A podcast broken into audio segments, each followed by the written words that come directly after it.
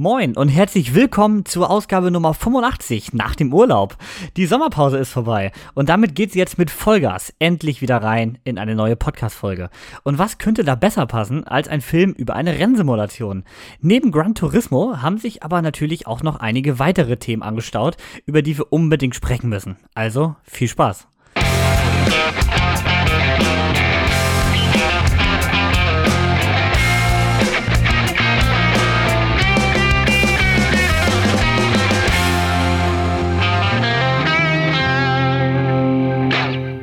Ein Hallo auch wieder von meiner Seite. Ich bin Niklas, der vor dem Intro war Kevin und auch ich möchte euch nach unserer Sommerpause wieder zu einer abgefahrenen Podcast-Folge begrüßen. Aber bevor wir den nächsten Gang einlegen und über Gran Turismo sprechen, Kevin, du hattest ja jetzt recht viel Freizeit. Ähm, was hast du denn alles so gesehen? Ja, wir haben tatsächlich drei Wochen keine Folge gemacht, ne? Das gab es noch nie, seit es diesen Podcast gibt. Nee, ne? Das ist neu. Komplett. Hm. Aber auch wir brauchen mal eine Sommerpause und äh, neben einigen Filmen, die ich jetzt in der letzten Woche gesehen habe, äh, möchte ich eigentlich lieber von dem Grund berichten, weswegen wir unter anderem die Sommerpause gemacht haben.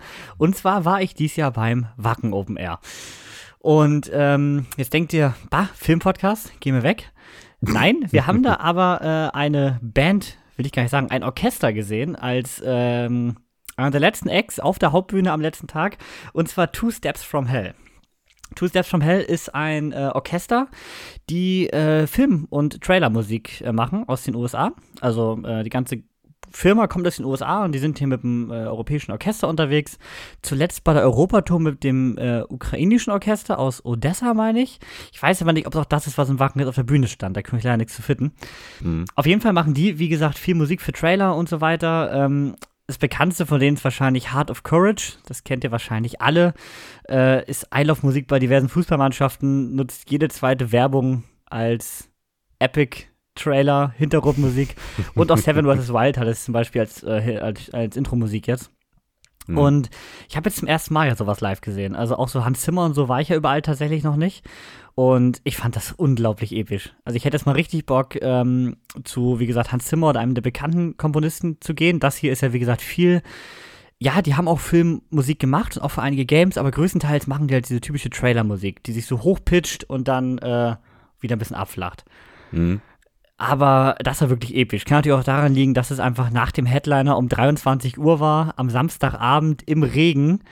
Äh, und das natürlich mit dieser Soundanlage und Lichttechnik, die man da auf der Hauptbühne in Wacken zur Verfügung hat. Es war natürlich krass. Kam auch recht gut an. Natürlich nicht so gut, wie es wahrscheinlich sonst angekommen wäre, wenn A, alle auf dem Platz gewesen wären und wenn B, das Ganze vom Infield nicht äh, knietief gewesen wäre. Mhm. Aber äh, das war schon richtig cool und hat auch da überraschend gut funktioniert. Hätte ich da jetzt gar nicht zwingend erwartet. Also, würdest du denn? Hm? Ich wollte sagen, also wer die mal sieht, äh, die lohnt sich tatsächlich auch. Da muss man nicht zwingend zu den ganz großen äh, Komponisten. Also die machen die ganze Zeit dieses.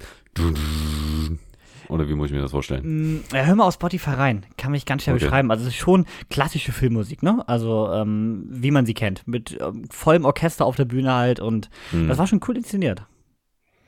Also auch die Geiger und so haben dann da schon vorne beide zu zweit, es waren zwei Frauen, äh, eine ordentliche Show hingelegt. Also jetzt war jetzt auch nicht nur stumpf abgespielt.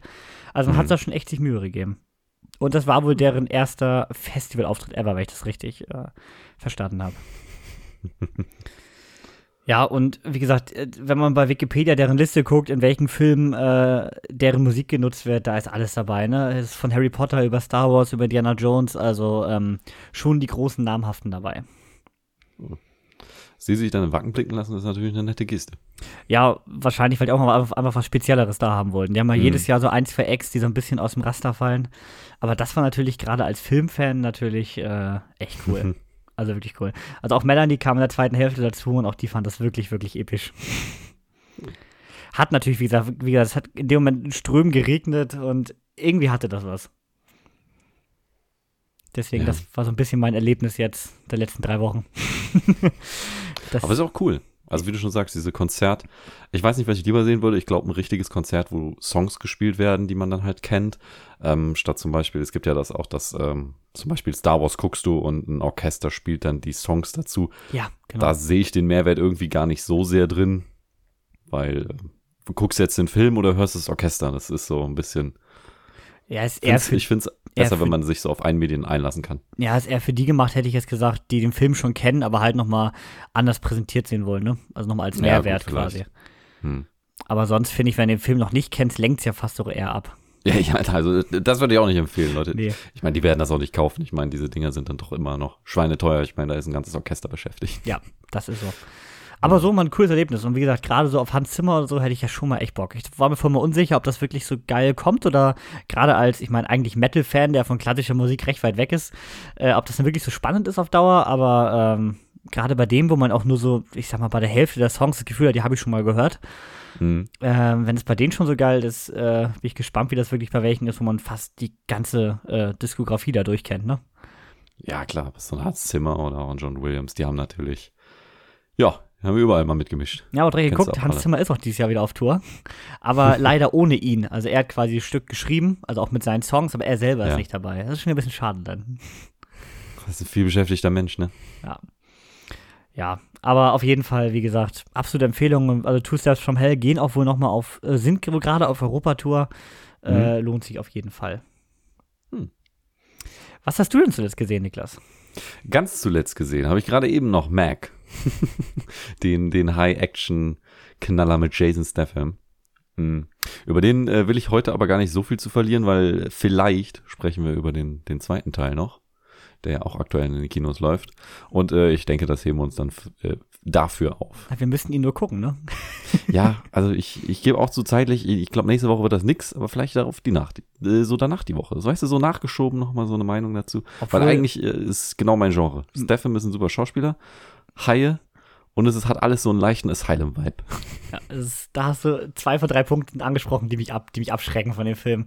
Statham, ja, finde ich cool, mag ich als Actiondarsteller, mhm. aber ich kann mit Haie-Filmen einfach nichts anfangen pauschal.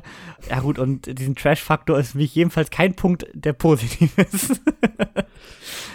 Naja, ich sag mal so, der läuft aber besser als manch anderer Film. Hm? Kommen wir später zu, ne? Ja, ich, aber ich muss auch zugeben, ich habe Mac eins tatsächlich auch noch nicht gesehen. Aus denselben Gründen.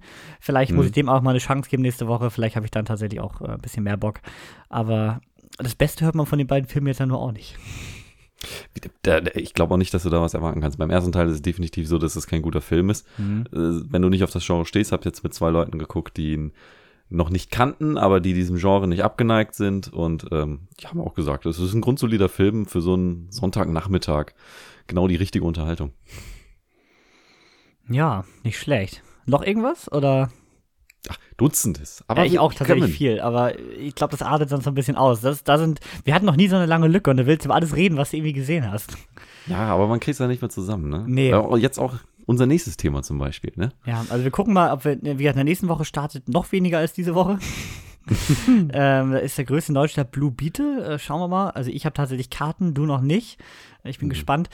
Ähm, aber vielleicht räumen wir da uns noch was auf, weil ich habe unter anderem ja auch noch äh, Talk to Me, hast du auch gesehen, äh, die Teenage mhm. Mutant Ninja Turtles. Äh, da hat noch so einen tollen Untertitel.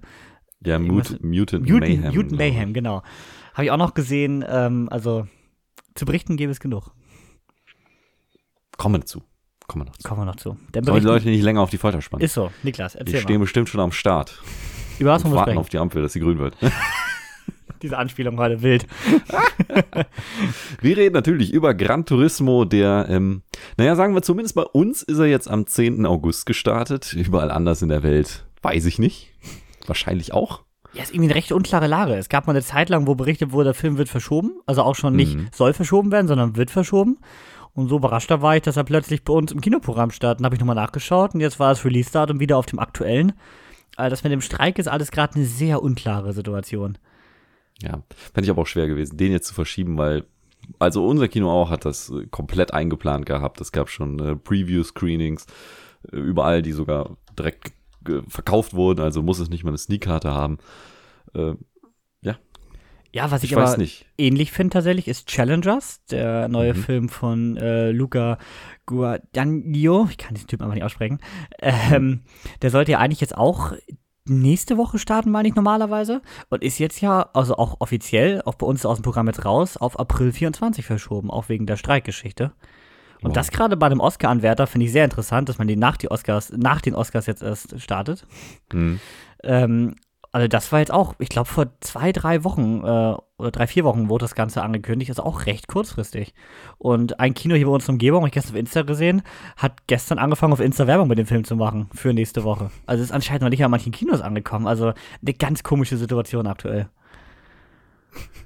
Ich glaube, wenn die die Datei schon haben, dann zeigen die den einfach trotzdem. Das einzige Kino weltweit, was diesen Film zeigt. Ich habe einen Zulauf, plötzlich fragen sich, warum. Ja, exk- exklusiv hier in. Ja, also wenn ihr da hoffen wollt, ne? dann äh, geht auf die Seite vom Lichtblick Kino in Heide. Die haben jedenfalls auf Instagram damit Werbung gemacht gestern. Da besteht Hoffnung. Lange haben wir immer ohne Gewehr. Ja. Aber wir wollen über Gran Turismo sprechen, der läuft nämlich. Ja, stimmt. Niklas, worum geht's ja. denn in dem Film? Worum es dann geht? Ja. Es geht um Jann Mardenborough. Der träumt davon, eines Tages ein erfolgreicher Rennfahrer zu sein. Ähm, ja, aber wie bei den meisten fehlt ihm dafür leider die Kohle. Ist ja ein recht teurer Sport. Also macht er das nächstbeste, nämlich Gran Turismo auf seiner PlayStation spielen.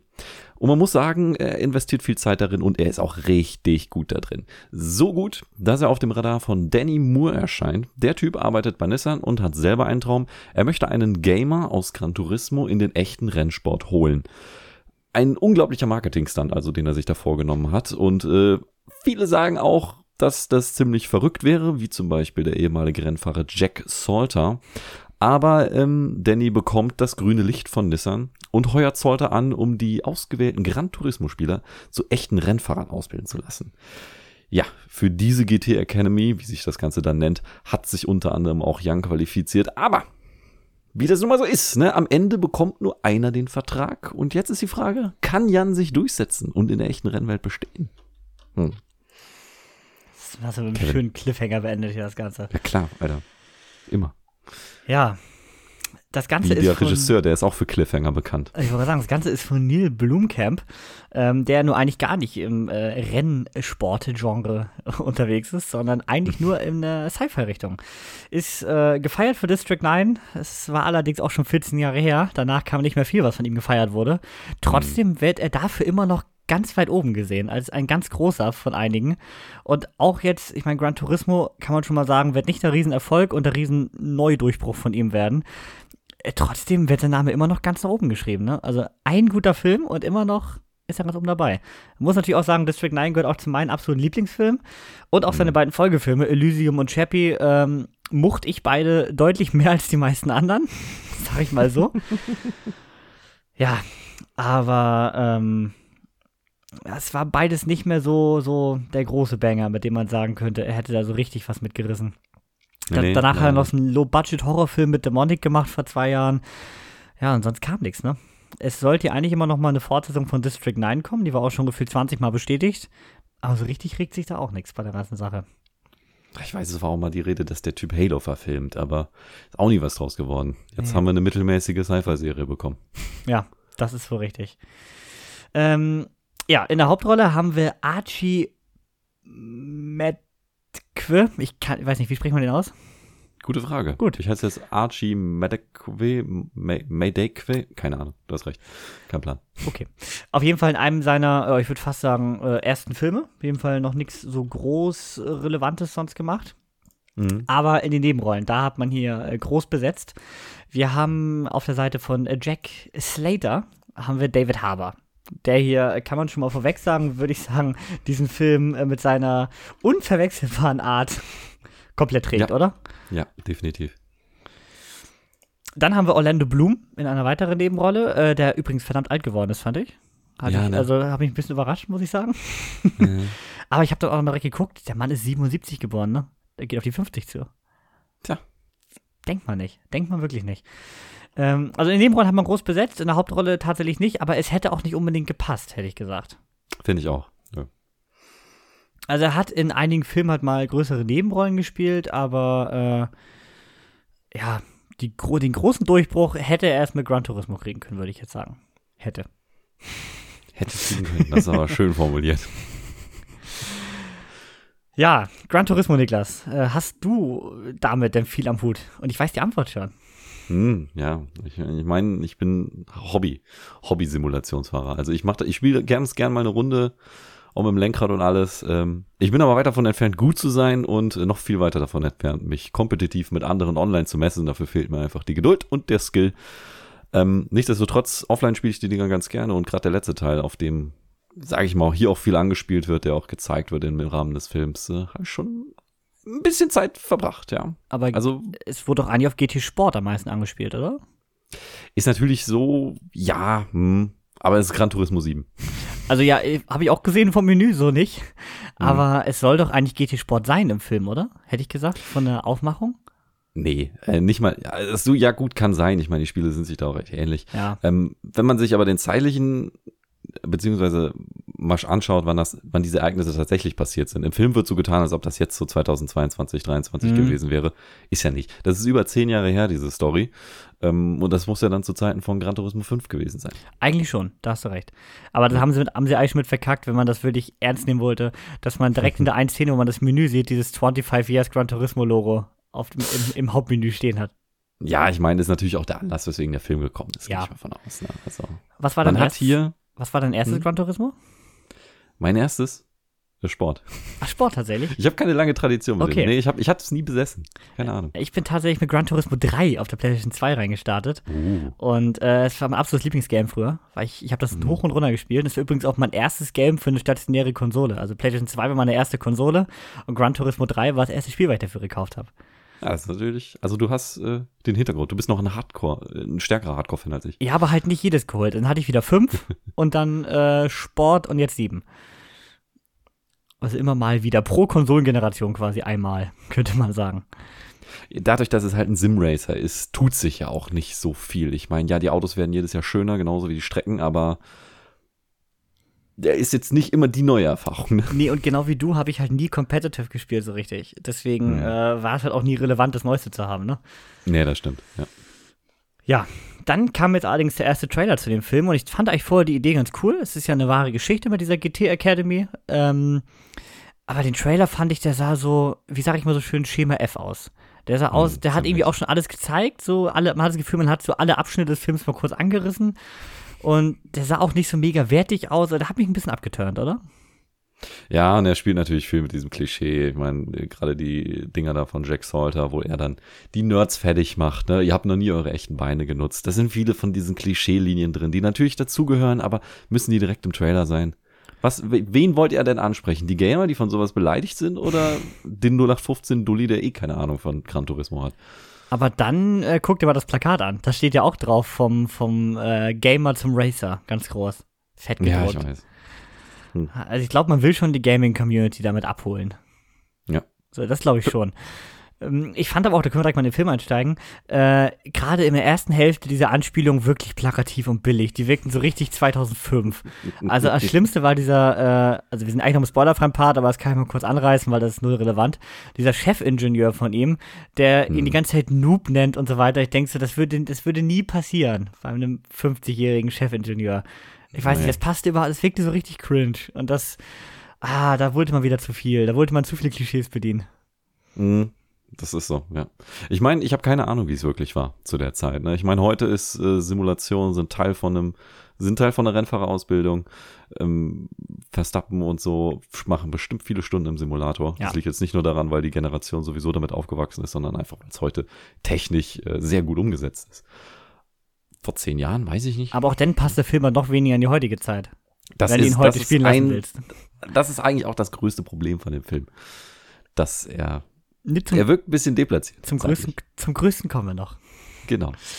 Ähm, vielleicht mal vorab, wie, was hast du dem Film gegeben, um mal so eine Einschätzung zu haben? Ich habe vier Sterne gegeben. Vier Sterne, okay. Ich habe ihm dreieinhalb auch gegeben. Ich habe auch geschwankt Richtung drei, aber am Ende ähm, hat mir das Ganze dann doch stellenweise zu gut gefallen. Aber können wir noch drauf eingehen. Zu gut gefallen. Ja, also ähm, auf der einen Seite, da können wir gleich mal drauf angehen, und zwar, wie viel Gran Turismo ist überhaupt in diesem Film? Und mhm. ich finde, man hat da schon coole Ideen gehabt. Also auch so Kleinigkeiten. Man hat immer diesen, diesen typischen Anklick-Sound, dieses Bling. Oh, das ist so cool. Den hat man immer wieder genutzt, auch in Szenen, also auch bei Überblendungen oder so. Das fand ich richtig cool. Und auch immer, wenn sie seine Position eingeblendet haben. Mhm. Ähm, natürlich diese ein- Einblendung der Streckennamen und so, das wirkte alles sehr im G T-Style, so ein bisschen, wenn so ein äh, Event startet, sag ich mal. Ja, ja. Klar, natürlich, wenn er da am, im, im Racing-Seat sitzt, mit dem Auto, was sich um ihn rum aufbaut und so. Aber ich finde, man hat da so coole Ideen gehabt. Und auch, was viele bemängelt haben, dass der Film ja keine so richtig konstanten Rennszenen hat äh, und die sehr mhm. zerschnitten sind mit diesen Shots auf dem Motor und so. Ich würde fast sagen, das ist eine Anspielung auf diese typischen G T-Intros. Wahrscheinlich, ne? Oder? Du hast recht. Ja, die haben ja gerne diese Sprengzeichnungen dann immer gern gehabt, ne? Ja, und auch dieses Intro, was ja äh, gerade jetzt vom Neuen, wo du ja so bei den Kolben anfängst, das Auto so immer weiter nach außen sich aufbaut, mhm. sozusagen. Ja, das Problem ist einfach, dass diese, diese Szene ist schon, ja, vor zwanzig Jahren ist sie schon äh, missbraucht worden, ne? Bei Fast and Furious zum Beispiel. Ja. Gibt's das auch ganz oft gewesen. Und ich glaube, alle zweitausender Autofilme haben irgendwann mal so eine C G I-Szene gehabt. Hier ist sie natürlich grafisch top umgesetzt. Ganz anders als, wie gesagt, vor fünfzehn, zwanzig Jahren, aber. Ja, ja, auch das Hochschalten war natürlich wieder das typische. Ja, klar. Es geht auch immer nur nach hinten. Niemand zeigt, wie einer nach vorne shiftet. Das ist. Äh, Und die Gänge müssen immer reingerissen werden. Ja, beim Sequenziellen mag das ja auch so gehen, aber egal. Ja, aber es trotzdem, es muss so aussehen, als würde dieser ganze Schallknüppel, also als wenn Arnold Schwarzenegger drin sitzen würde, würde er den ganzen Schallknüppel rausreißen bei dieser Szene. Es ist aber auch schwierig, Autofahren spannend zu filmen. Und Schalten, ich meine, die Fast and Furious-Reihe weiß das, ist halt das, wo du weißt, ja, alles klar. Das es, ist, geht, es fährt schneller. Exakt, genau. Du schaltest, also da muss einer noch richtig drin rumrühren. Lenken ist halt sowas Kontinuierliches, das ist nicht so spannend zum Gucken, ne? Ja, da hast du recht. Hattest du eine große Erwartung an den Film jetzt, wo du reingegangen bist? Oder war das wenig, so? Hm. Wenig. Ich habe tatsächlich recht wenig erwartet, weil ich mir, ich wusste natürlich, was die Story ungefähr mir erzählen möchte, in welche Richtung das gehen wird, dass es jetzt nicht irgendwie so ein fiktives Universum ist, in dem Gran Turismo der Sport der Nation ist und alle jungen Leute auf ihre Chance warten, den Traum da zu leben. Fand ich ganz gut, dass es, sage ich mal, so was Geerdetes ist, wie äh, auf echten Tatsachen basierend, was nicht allzu fern ist. Und der Typ ist ja auch tatsächlich selber gefahren. Der Jann Mardenborough hat sich auch zum Beispiel auch selber äh, in den Stunt, also sich selber als Stunt-Double Ja, genau, gespielt. Stand am Ende des Films, ja. Stimmt. Mhm. Äh, aber um auf deine Frage zurückzukommen, ja, wenig erwartet. Deswegen wurde ich wahrscheinlich so positiv überrascht. Gerade auch, weil es dann wieder im Rahmen von der Sneak gewesen ist.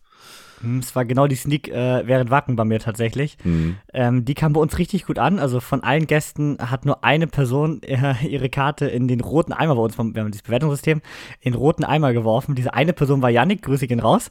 Ähm, wusste der Chef vom Kino auch bis zur nächsten Sneak und hat das Mittwoch auch nochmal unauffällig angemerkt in seiner Ansprache. äh, sonst kam er da recht gut weg. Ähm, allerdings die Argumente, die Yannick dann so gebracht hat jetzt, ja, die, die haben schon Hand und Fuß, das ist so. Die Frage ist, wie, wie, wie man das so gewichtet, ne, für sich. Mhm. Also der Film hat definitiv seine Schwächen und ich würde auch sagen, objektiv am angemessensten ist wahrscheinlich so ein Drei-Sterne-Film.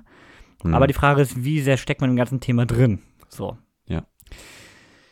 Es gibt ja auch einen vergleichbaren Film, der nicht allzu alt ist, äh, der das Ganze deutlich besser macht, was es dem Film auch nicht leichter macht. Und das ist Ford versus. Ferrari, ähm, der auch ein ähnliches Finale haben will, ohne so viel vorwegzunehmen. Mhm. Aber mit einer ähnlichen Idee. Und da muss ich schon mehrfach dran denken. Und da macht natürlich in vielen Bereichen vieles besser. Und das hat natürlich, das hat Gran, hat's Gran Turismo bei mir ein bisschen schwerer gemacht, tatsächlich. Ja, ich glaube, die Story an sich, die ist auch gar nicht so spannend. Für mich waren Highlights definitiv David Harbour als Jack Salter. Der ist einfach eine, eine coole Sau in diesem Film. Und äh, hat mir wahnsinnig Spaß gemacht, dazu zu sehen. Auch Archies, beziehungsweise Archie, ach scheiße, Jann, sagen wir einfach den, den Rollennamen. ähm, Jann eigentlich auch ein recht sympathischer Typ. Und ich meine, sie haben viele schöne Szenen gehabt. Ne? Zum Beispiel haben sie auch die Nordschleife recht präsent mit äh, tatsächlich einer sehr tragischen äh, Hintergrundgeschichte genommen. Aber, ja, da können wir gleich mal ähm, drauf eingehen, würde ich sagen. Ich, genau, an sagen, sich. Ja. Hm? Sag du aber irgendwie. An sich die Locations und so und auch, ich meine, Autofahren macht mir auch schon Spaß und ich, ich finde Rennen interessant, deswegen hat er viele Punkte bei mir getroffen, die ich, die ich mag. Ja, mir war es dann eher tatsächlich dieser Gran Turismo-Bezug, also viele Kleinigkeiten, die man aus Gran Turismo halt wiedererkennt und so, ähm, und wenn es nur die Sounds waren oder so, das, sowas, ist so Easter Eggs funktionieren bei mir einfach, das ist tatsächlich ein Punkt, aber der Film selber ähm, hat auch seine Ups und Downs bei mir. Wir können auch ein bisschen den Film so ein bisschen chronologisch durchgehen, ihr entscheidet selber, ja, wann euch das zu spoilerlastig wird und ja, ihr äh, zum nächsten Point skippt. Mm, und zwar beginnen wir mal vor der G T Academy. Da mhm. braucht der Film ein bisschen, um in Fahrt zu kommen, finde ich. Archie ist da halt so ein, der typische jugendliche äh, Klischee-Gamer, der nicht aus seiner Bude will, Papa will mit dem Fußball spielen, er will lieber zocken. Und er soll mal was Vernünftiges aus dem Leben machen und pipapo. Und wir haben, die fand ich irgendwie dünn, eine sehr komische Verfolgungsjagd nach einer Party, die man irgendwie im Videogame-Stil inszenieren wollte, mit so, mit so einem alten Kleinwagen und wo er vor zwei Polizisten abhaut. Die fand ich schon mal völlig unnötig. Da dachte ich direkt so, hm, ich weiß nicht, ob der Film mich noch kriegt. Es war so zwanzig Minuten rum und da war ich erstmal ziemlich down. Gebe ich dir recht, ja. Es soll natürlich zeigen, was, was Archie für, jetzt sage ich jetzt mal Archie, Jann, was Jann für ein Mensch ist und äh, mit welchem Problem er zu kämpfen hatte. Wie gesagt, ein Vater, der sein Hobby nicht versteht und ihn deswegen nicht richtig unterstützt. Ähm, andererseits vollkommen nachvollziehbar, da nicht rauszugehen. Wenn ich ein neues Fanatec-Lenkrad gerade bekommen hätte, hätte ich auch keine, keinen Bock auf Fußball. So. Aber du hast auch sonst keinen Bock auf Fußball. Diese, ja, generell nicht, aber diese Verfolgungsjagd-Szene habe ich auch ein bisschen komisch. Da dachte ich erst, ich dachte, wir drehen keinen Need for Speed-Film mehr. Das haben wir ausprobiert, lief nicht so gut. Ja, und die war halt auch nicht gut. Dann in diese Richtung. Soll natürlich zeigen, dass er jetzt schon die, die Talente am echten Lenkrad hat, ne? Ja. Aber, aber wenn du halt mehr oder weniger eine wahre Geschichte verfilmen willst, musst du nicht noch so einen Quatsch da reindichten. Es wurde schon genug verschoben, da können wir auch mal drauf eingehen, in der wahren Story. Aber ich glaube nicht, dass das an der wahren Story entsprach. Und ich finde, irgendwo, man kann natürlich dramaturgisch Sachen verändern, was sie auch ohne Ende gemacht haben. Aber so einen mhm. Quatsch noch reindichten, fand ich dann irgendwie unnötig. Und der Film war eh schon zu lang. Auch nochmal so ein kleiner Kritikpunkt. zwanzig Minuten hätte man ihn gut wegkürzen können. Weil mhm. so viel gibt die Story eigentlich gar nicht her für hundertfünfunddreißig Minuten oder so. Mhm. Ähm, und das wäre so ein Punkt. Gerade am Anfang hätte man ein bisschen was wegnehmen können. Weil ich finde auch, ähm, der Charakter von Jann Mardenborough, der trägt den Film gar nicht so unbedingt. Weil er ist ja eigentlich, wie später auch Orlando Bloom feststellt, ein ziemlich langweiliger Typ. Ja, stimmt. Und da hat er recht. Also es ist kein Charakter, der den Film so besonders trägt, den man lange zugucken will, weil er interessant ist oder so. Fand ja, ich. ich sag mal so, er wächst mir dann aber im Laufe des Films ja, schon ans Herz. Das auf jeden Fall. Aber gerade zum Anfang mhm. ist der Bedarf halt ein bisschen zu lang, der Einstieg. Mhm. Ja, geht auch so unter. Es ist ja auch bewusst so gemacht worden. Vielleicht, wenn wir jetzt doch schon in Richtung G T Academy kommen, weil so viel kommt ja vorher nicht nee. mehr. Ähm, wirkt es ja auch nicht so, als ob er der, der Protagonist wäre. Ab und zu kriegst du diesen Hinweis, aber er ist eigentlich ziemlich in Null. Ne? Andere Leute sind schon besser als er. Ist so. Erstmal, der Weg zur G T Academy fand ich auch ein bisschen unnötig überdramatisiert. Sein zehn Minuten Sprint zum Qualifying-Rennen von äh, dieser Eisenbahngeschichte mit seinem Dad. Mhm. Fand ich auch ein bisschen unnötig. Also das hätte jetzt auch keiner gebraucht. Nee. Weiß ich komplett, nicht. Komplett sinnfrei, ja. Aber Dramatik, ja. Spannung. Weiß ich nicht. Ja, aber G T Academy, dann geht der Film ja richtig los. Und das fand ich mhm. auch interessant. Das hatte, wir müssen es ja in jeder Folge erwähnen, natürlich so ein bisschen diesen Top Gun-Flair, ne? Man hat da zehn Leute, es kann nur einer gewinnen und ja. den großen Vertrag kriegen. Und ja, natürlich hast du keine, nicht mal andere interessante Charakter à la Top Gun, aber so ein bisschen hat mich diese Academy daran erinnert. Ja, ist auch wieder so, so richtig klischeehaft zusammengestellt. Ja, es, es sind jetzt Champions aus der ganzen Welt. Natürlich hast du da den Deutschen, die Amerikanerin, die, den Japaner. Und es ist so richtig klischeehaft, wie die Leute auch drauf sind. Ne? Und wenn wir dann den Top Gun-Referenz noch haben, hast du dann auch noch den äh, bösen Militär-Dude, der alle zusammenscheißt, dass sie nichts können, mit David Harbour. Ausbilder. Er musste genau, sich zerstören, um dich Stück für Stück aufbauen zu können. Genau. Also das, da war Full Metal Jacket auch nicht weit weg. Ja, stimmt. Orlando Bloom äh, geht dann ja auch ein bisschen mehr auf, aber der bleibt den ganzen Film recht blass, finde ich. Also den hättest du auch mit jeglichen anderen äh, uninteressanten Nebendarsteller besetzen müssen. Für die Rolle brauchst du keinen Orlando Bloom. Wirklich nicht. Ähm, ich fand eigentlich, dass er diese Rolle des, ich sag mal, P R-Manager oder was, wie du das da jetzt nennen möchtest, was er da macht, er spielt sie sehr überzeugend, weil er ist schon so ein hinterfotziges Arschloch ab und zu, ne? Es, es geht ihm gar nicht darum, da jemanden zu unterstützen, sondern er muss es so machen, dass es am geilsten für die Marke aussieht. Aber ein bisschen overacted er tatsächlich schon. Stellenweise. Manch, manchmal, ja, aber also, keine Ahnung, ich kenne ich kenn keine Leute, die das machen, aber ich, so stelle ich es mir vor. Okay, dann sagen wir, er ist immerhin, passt ja auch in den Film, der, Kli- der Klischee-P R-Mensch. Ja. Wenn man sich schon so an die Klischees hält hier. Hm. Ja, und dann, hast du eben schon angesprochen, tritt ja auch David Harbour in Erscheinung, haben wir auch alle Darsteller einmal durch. Und der, also auch im Ganzen trägt er den Film, finde ich, komplett. Der macht richtig Spaß. Auch er ist natürlich, wie ich schon gerade sagte, dieser Klischee-Ausbilder. Aber ähm, auch der hat ja eigentlich eine recht gute Entwicklung im Laufe des Films. Kriegt noch eine, ja, auch sehr klischeemäßige Backstory. Das Ganze ist halt, das, das Wort Klischee nutze ich jetzt auf, das Ganze ist halt einfach ein typisches Biopic. Wo mhm. alles abgehakt wird, was du abhaken musst. Du hast diese typische Heldenreise von, es geht, läuft richtig gut, gibt den mega Absturz, dann gibt es aber einen Punkt, durch die der Hauptdarsteller wieder Kraft findet und es läuft wieder gut. Das ist halt das ganz klassische Biopic, aber ich finde, das kann man dem Film nicht zwingend, natürlich kann man es ihm ankreiden, dass er mal hätte was Neues machen können, aber man kann es ihm nicht so sehr ankreiden, dass es äh, den Film unglaublich runterziehen würde. Weil dafür machen es auch zu viele andere gute, gelobte Biopics in diesem mhm. Schema. Ja, stimmt. Ich meine, so ein Bohemian Rhapsody macht da jetzt vom reinen Schema des Films auch nicht viel anders, zum Beispiel jetzt. So, oder auch alle anderen Musikbiopics der letzten Jahre. Naja, aber ist ja auch die Natur von, von einer Geschichte, die einem Biopic würdig ist. Ja, ne? Die muss so diese Elemente haben, sonst wäre es ja gar nicht, wäre nicht interessant genug, um es zu erzählen. Genau, das ist so. Ja, G T Academy. Er, er schafft das Ganze natürlich mit einem Fotofinish durch die Academy. Ich dachte auch tatsächlich, der Academy-Part ist länger. Also hätte ich so von der Erwartung an den Film gehabt, weil die ja eigentlich schon sehr im Vordergrund steht bei diesem ganzen äh, Trailer-Gedöns. Ja, aber finde ich gut, ja. dass sie, dass sie gar nicht so umfangreich ist, weil auch da wieder, sie haben es genau so lange gemacht, wie es Sinn gemacht hatte und nichts unnötig in die Länge gezogen. Hättest du da jetzt noch drei, vier Vorentscheide gemacht, hätte ich mich gefragt, Leute, wir wissen, dass er gewinnt am Ende, wir müssen es nicht so überdramatisieren. Gebe ich dir vollkommen recht. Aber auch da, ich fand, in dem Film hat man zu oft das auf so eine Millisekunde gehauen. Ob das nur am Anfang bei diesem Qualifying war oder auch, dass man gefühlt bei jedem Rennen in diesem Film ein Fotofinish hat. Ja. Ich fand es ein bisschen, bisschen oft. Man hätte es mal machen können, aber man muss es nicht in jeder Möglichkeit reinhämmern. Ist mir auch aufgefallen, ja. ja. Er ist, er mag, er steht auf knappe Dinger. Ja, sehr viel Dramatik. Ja. Ich fand in der G T Academy tatsächlich am schlimmsten. Was du eben angesprochen hast mit den Easter Eggs, die, die Sounds, finde ich auch gut. Hat mir auch Spaß gemacht, direkt wenn der Film startet, kommt schon dieser Sound. Ja. Ähm, was mich aufregt, ist, wenn du Sounds benutzt, die im Spiel nicht vorhanden sind und so tust, als wären sie im Spiel Standard. Zum, es gibt keinen Sound, wenn du einen überholst. So. Das hat mich den ganzen Film genervt. Der Sound war scheiße. So. Stimmt. Habe ich gesagt. Ist mir nicht bewusst aufgefallen tatsächlich. Aber wo es jetzt ja. sagt, stimmt. Nur so, weißt du, wenn du, wenn du so nah dran sein willst, dann musst du damit auch leben, dass Fans das akkurat wollen. Mhm. Apropos akkurat, kommen wir mal zur Rennkarriere von mhm. äh, Jann Mardenborough. Und äh, hier, ich fand, es wird ja viel gemeckert, du hast keine richtigen Rennszenen in dem Film. Du hast viel nur so Fragmente äh, von Rennen, aber du hast keine richtigen Szenen, wo du einem Rennen mitfieberst. Mhm. Ja. Stimmt, aber ich finde, das ist auch nie der Fokus des Films. Deswegen finde ich es tatsächlich gar kein Problem.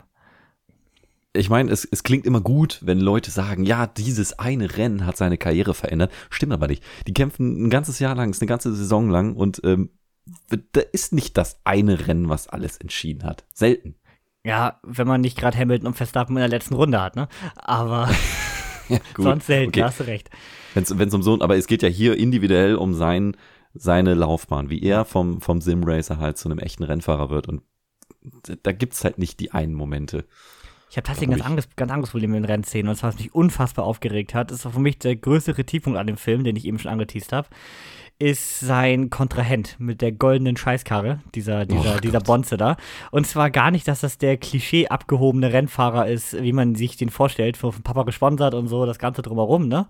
Mhm. Sondern, dass der gefühlt in jedem Rennen den einfach wegcrasht und sowas wie Strafen, die scheinen sie ausgestellt zu haben in dem Spiel. Also, das hat mich mega aufgeregt. Ich meine, wenn du hier schon Renn-Biopic machen willst, was also eine wahre Geschichte ist, und du hast mhm. da einen, der quasi Harakiri fährt und das einfach auch Spaß macht und das keinen stört, das hat mich die ganze Zeit mega rausgebracht. Das fand ich so dumm. Ja, ja, vollkommen richtig. Also allein das wurden ihn dazu zweit in die Zange nehmen. Ich denke mir so, ja, ja, mach mal ruhig weiter. Am besten holt gleich noch einer bei Dead Race seine Railgun raus oder so. Also, das fand ich völlig blöd. Das, da habe ich gerade überlegt, Alter, das gibt es zweieinhalb Sterne. Da war ich richtig pissig beim zweiten Mal. Dachte, wie doof ist das denn? Als wäre das irgendwie Krieg oder so. Das rückt so das ganze Rennsportding in ein völlig falsches Licht. Ja, ne, dass, dass immer Spackos dabei sind, ne? Ja gut, das, also das hätten sie im Game bringen können. Da ist, das ist bei Gran Turismo leider viel zu oft. Aber das bei dem realen Rennen fand ich drüber. Nee, du hast, du hast vollkommen recht. Also eigentlich, wenn da nicht wirklich eine sehr persönliche Situation ist, kommen die ja nicht vor. Nein. Also, da muss schon einer richtig angefressen sein. Ja. Und sehr schlecht gefrühstückt haben. Ja. Und wenn, wie gesagt, natürlich gibt's hier auch, äh, wir kennen alle, äh, Timo, schieb ihn raus. Und Timo Scheider, Timo Scheider war das, ne? Ich glaube, ja. ja. Einfach mal in der D T M äh, auf Funkansage den Herrn vor sich aus dem Rennen schiebt. Ja, sowas gibt's mal, aber dann gibt's auch direkt mal eine Strafe, die hat die Welt noch nicht gesehen. Und hier hm. ist es halt so völlig egal, das stört mich. Also natürlich darf er ihn aus Frust wegcrashen, aber man sollte danach wenigstens mal anmerken, dass er dafür irgendwie bestraft wurde. Also das passte halt so gar nicht, so wurde es ja fast noch gut gehießen von den anderen. Generell wenig von diesen G T-Regeln, ne? Ja. Mal umgesetzt. Ja. Das wirkt dann so ein bisschen arcadig. Was ja schlecht ist. Wir reden hier von dem Simracer. Ist so, genau. Ja, auch das ist natürlich, wo du es gerade sagst, so zehn Prozent des Films ist schon Werbefilm. Ne? Wie oft erwähnt wird, dass Gran Turismo die genaueste Rennsimulation ist. Und man denkt ja. sich so, nein, ist sie nicht. Ja, sie wären es gerne. Sie sind, sie sind die massenkompatibelste, das lasse ich ihnen. Ja. Das lasse ich ihnen. Jeder kann das Pad anpacken und, und eine Runde zu Ende fahren. Aber es ist halt kein Assetto Corsa. Mehr aber nicht. Ist halt, genau. Und noch gar kein Assetto Corsa-Kompetition. Ja, man wirst aber auch nie einen Film zu kriegen. Nee, da hast du wohl recht. Wenn er genauso scheiße aussieht wie die Spiele, ne? Oh, jetzt habe ich mich unbeliebt gemacht. Jetzt werden die Shots gefeiert hier. Aber die Grafik ist nicht gut, da können wir nichts anderes erzählen. Nee, da hast du wohl recht. Aber da geht es ja auch nur um die inneren Werte. Exakt, exakt. Harte Simulation. Das typische, das typische E-Sport-Simulations-Game. Es muss auf jedem Potato-Rechner laufen. Stimmt. Das ist so. Ähm, zurück zum Film. Äh, hast du noch mal was zu diesem ganzen äh, Start seiner Rennkarriere, zu dem Versuchen, seine Rennlizenz zu bekommen und so weiter? Fand ich eigentlich einen der spannendsten Parts hm? im ganzen Film. Ich auch, tatsächlich. Muss ich ganz ehrlich sagen. Die haben auch schöne Szenen und äh, die Crashs, die du ansprichst, äh, da gibt's, glaube ich, einen sehr prominenten, der nicht der Nürburgring-Crash ist. Also sah geil aus, wie er den goldenen Lamborghini da richtig zerlegt hat. Ich habe mich auch gefragt, es war natürlich gut C G I in den Rennszenen, aber es sah deutlich besser aus zum Beispiel als Need for Speed. Ja. Drumherum. Und ich würde fast sagen, ähm, automäßig war auch recht viel echt. Ja. Weil die G T Rs und so weiter wirkten jetzt nicht so, als wären sie C G I. Ich sag mal so, es wäre peinlich gewesen, wenn es, wie gesagt, es kommt immer auf Gran Turismo zurück. Ich meine, der ja. Name, das Spiel, alles. Er steht drauf, ja. Wenn gerade die scheiß Grafik hätten dabei, oder? Ja, also ich fand, der Film sah überraschend gut aus. Ich weiß nicht, äh, vielleicht den Box-Office mal ganz kurz vorgreifen. Wie viel Budget hatte das Ding? Das wirst du da nicht finden, weil ich den nicht eingetragen habe. Ach, weil er gerade erst gestartet ist, ne? Genau. Ah, okay. Weißt du das Budget zufällig? Nein. Vielleicht kannst du ja gerade mal kurz nachgucken. Dann erzähl mal währenddessen was Spannendes. Okay, dann würde ich sagen, stampfen wir mal einen Punkt weiter, und zwar zu dem von dir eben angesprochenen Nürburgring. Eigentlich mhm. die wichtigste Szene im Film, würde ich fast sagen, weil das so die prägendste Szene für Jann äh, Mardenborough ist und auch die Szene oder der Teil des Films, der am nächsten an der Realität ist. Denn, ähm, er fährt auf Nürburgring und äh, äh, im Bereich Flugplatz verliert er ähm, die Bodenhaftung, hebt ab, hebt ab und fliegt äh, in die Zuschauer. Dabei stirbt ein Zuschauer und er selber landet im Krankenhaus. Ja. Als Unfall, also ohne Kontakt eines anderen und auch au- aufgrund Aussage der anderen ohne eigene Schuld. Also es ist einfach ein Unfall. So. Mhm. Und äh, was ich krass finde, denn ähm, ich hatte von diesem Unfall, das war ja zwanzig fünfzehn, meine ich, ne? Ja, genau. Hatte ich mitbekommen. Ich glaube, der war ja in Deutschland recht präsent, dieser ja, Unfall. Definitiv. Das war ja bei der V L N, ne? Auch tatsächlich? Im Real? Kann sein. Meine ich das auch. Ist, das Problem, ich habe es auch nur mitbekommen. Und äh, was dann halt alles für Konsequenzen auf der Nordschleife. Das ist ja auch schon recht lange her, das Ganze, ne? So, schon ein bisschen, ja. Ja, bei der V L N tatsächlich, ja. Beim Saisonauftakt der V L N. Also das haben sie im Film recht äh, richtig umgesetzt, muss man sagen. Und ich hatte von diesem Unfall mitbekommen, aber ich hatte, ich wusste nicht, dass er das war. Ja, also mir war, ich hatte es jetzt nicht, wo der Film lief, da kam ein Nürburgring und so, und ich hatte jetzt keine Ahnung, dass der, der damals diesen Crash verursacht hat, dass das äh, Jann Mardenborough war. Der G T-Dude. Weil ich hatte auch von dieser G T Academy-Geschichte damals schon gehört, so als G T-Fan ist er so ein bisschen äh, angekommen bei mir. Aber ich wusste nie, dass das beides äh, mit derselben Person zusammenhängt. Fairerweise muss man ja auch sagen, das ist, ähm, ist ja eigentlich später in seiner Karriere passiert. Da war er, ich will nicht sagen, der angesehene Rennfahrer, gab natürlich immer noch die Dinger, wo sie gesagt haben, ja, der kommt aus dem Simsport, der hat keine Ahnung, was ihm ja auch angelastet wird bei diesem Crash. Aber ich fand überraschenderweise, dass in der Presse nichts davon zu lesen war. Nee, also die haben es behandelt, ne? als, ob, als ob das irgendein null acht fünfzehn-Fahrer gewesen wäre, genau. der halt einen Unfall hatte. Genau. Und äh, deswegen, das hat mich mega überrascht. Das kam in dem Film dann wirklich überraschend. Also ich dachte auch so, hm, äh, die haben ja doch einiges dazu gedichtet in dem Film, an einigen mhm. Stellen. Ähm, ich dachte tatsächlich, ich wusste halt von diesem realen Crash, dass man den einfach genommen hat und ihm jetzt hier andichtet, auch, weißt du? Ne? Ja. Aber dass es wirklich von ihm war, das fand ich krass. Hätte ja. ich nicht gedacht. Ja, also ähm, stark inszeniert tatsächlich, obwohl das so ein bisschen C G I aussah. Ein bisschen mittelmäßig, wie er da von der Strecke abfliegt. Das war ein bisschen sehr äh, ja, stümp- stümperhaft inszeniert. Fandst du? Ja, also ich finde im Vergleich zum Wrestling-Film und zu den anderen Crashes, die wir sehen, sieht das deutlich billiger aus. Also gerade so, wie er da durch den Zaun fliegt und so, das ist ja irgendwie sehr... Ja, du wieder mit deinem ja, schönen C G I-Blick sorry. Hier. Ich kann, kann, ich kann nicht abstellen. ist, ist mir nicht aufgefallen. Ich dachte tatsächlich, ich habe auch gelesen, dass der sehr akkurat wiedergegeben wurde. Ja, das habe ich auch sich. gelesen. Also der, der, der Ablauf des Unfalls, ne? Ja, genau. Jetzt ist natürlich so, man... Äh, selber hat man hoffentlich nicht die Erfahrung gemacht, mit zweihundert über eine Leitplanke zu fliegen. Nee, zum Glück nicht. Und auch nicht dahinter zu stehen. Das ist ja das noch größere das, Problem bei der Rassengeschichte. Ja, das ist ja das Tragische, was ähm, wir können ja mal generell über die darüber reden. Ich denke, man sollte es angesprochen haben. Ähm, bei dem Unfall damals ist natürlich ein Zuschauer ins Leben gekommen. Das ist eine wahnsinnig tragische Sache und hier dem Film wird dann auch von einigen Leuten, gerade natürlich der Motorsport-Community, ähm, angelastet, dass dieses Ereignis, was dramaturgisch gar nicht an dieser Stelle in seiner Karriere passiert ist, hier einfach nochmal ausgegraben wird, um, um einen Spannungspunkt zu erzeugen, den es in echt nicht gegeben hat an der Stelle und der auch noch einen Tod von einem Zuschauer zur Folge hatte. Mhm. Viele finden das geschmacklos. Ich hätte es geschmacklos gefunden, das tat ich im Kino in dem Moment, was ich gerade angedeutet habe, äh, mhm. hätte man einfach diesen Crash für ihn jetzt genutzt. Aber da er das wirklich war, finde ich es wiederum okay. Ich meine, bei dem, äh, hat mich sehr an den Bohemian Rhapsody erinnert, wo man, äh, Spoiler, Freddie Mercury stirbt am Ende, äh, wo man äh, direkt in der Szene, wo man Live Aid als Abschlussszene hat, so dieses bekannteste ja. Queen-Konzert, und er quasi vor dem Konzert Backstage einem Bandkollegen erzählt, dass er äh, AIDS hat. Was mhm. aber auch zeitlich überhaupt nicht äh, passt. Also das hat null an diesen Moment gepasst. Aber auch das natürlich, um diesen emotionalen Punkt, bevor wir auf die Bühne gehen, zu haben. Äh, könnte man eigentlich als genauso geschmacklos nehmen, weil auch da geht es ja um das Menschenleben in dem Moment. Mhm. Und deswegen finde ich das tatsächlich okay, dass man das dramaturgisch verschiebt, weil man hat jetzt an dem Unfall ja nichts verändert. Er war das von stimmt. ihm, äh, er ist genauso passiert, also das finde ich dann schon okay, ehrlich gesagt. Ja, gut, ich gebe zu, äh, am, äh, im Film selber hat es mich dann tatsächlich nicht gestört. Ähm, was eigentlich echt traurig ist, aber ich finde schon, jetzt wo ich so drüber nachdenke, ist, hm, wenn es ihm wirklich diesen Push gegeben hätte, der in der Story ja suggeriert wird, dass das der Punkt ist, an dem er seine Motivation neu findet, ja. beziehungsweise erst zusammenbricht und daraus finden muss, dann ja, aber so ist es, es, es hinterlässt einen faden Beigeschmack, sage ich, lasse ich jetzt einfach mal so stehen. Ist ja okay. Wir können noch mal zu den Nachwirkungen von dem Unfall kommen. Und zwar, äh, hier geht es eigentlich nicht direkt weiter, wo ich gerade bei dem, noch bei der Bohemian Rhapsody-Analogie bleibt, direkt nach der, äh, ja, nach seiner Beichte, dass er H I V hat quasi, seinem Bandkollegen gegenüber, äh, direkt danach äh, kommt ja das Finale. Hier haben wir noch recht lange Luft eigentlich, wo der Film sich ein bisschen Zeit nimmt, Jann so ein bisschen zu charakterisieren. So ein mhm. bisschen so, auch David Harbour nochmal äh, zum ersten Mal so richtig, äh, mit Jann zusammenzubringen, sage ich mal. Also spätestens ja. da waren die beiden ja wirklich endgültig ein Team dann. Mhm. Und auch die Szene, wo die beiden danach dann nochmal zum Unfallort fahren, fand ich wirklich gut.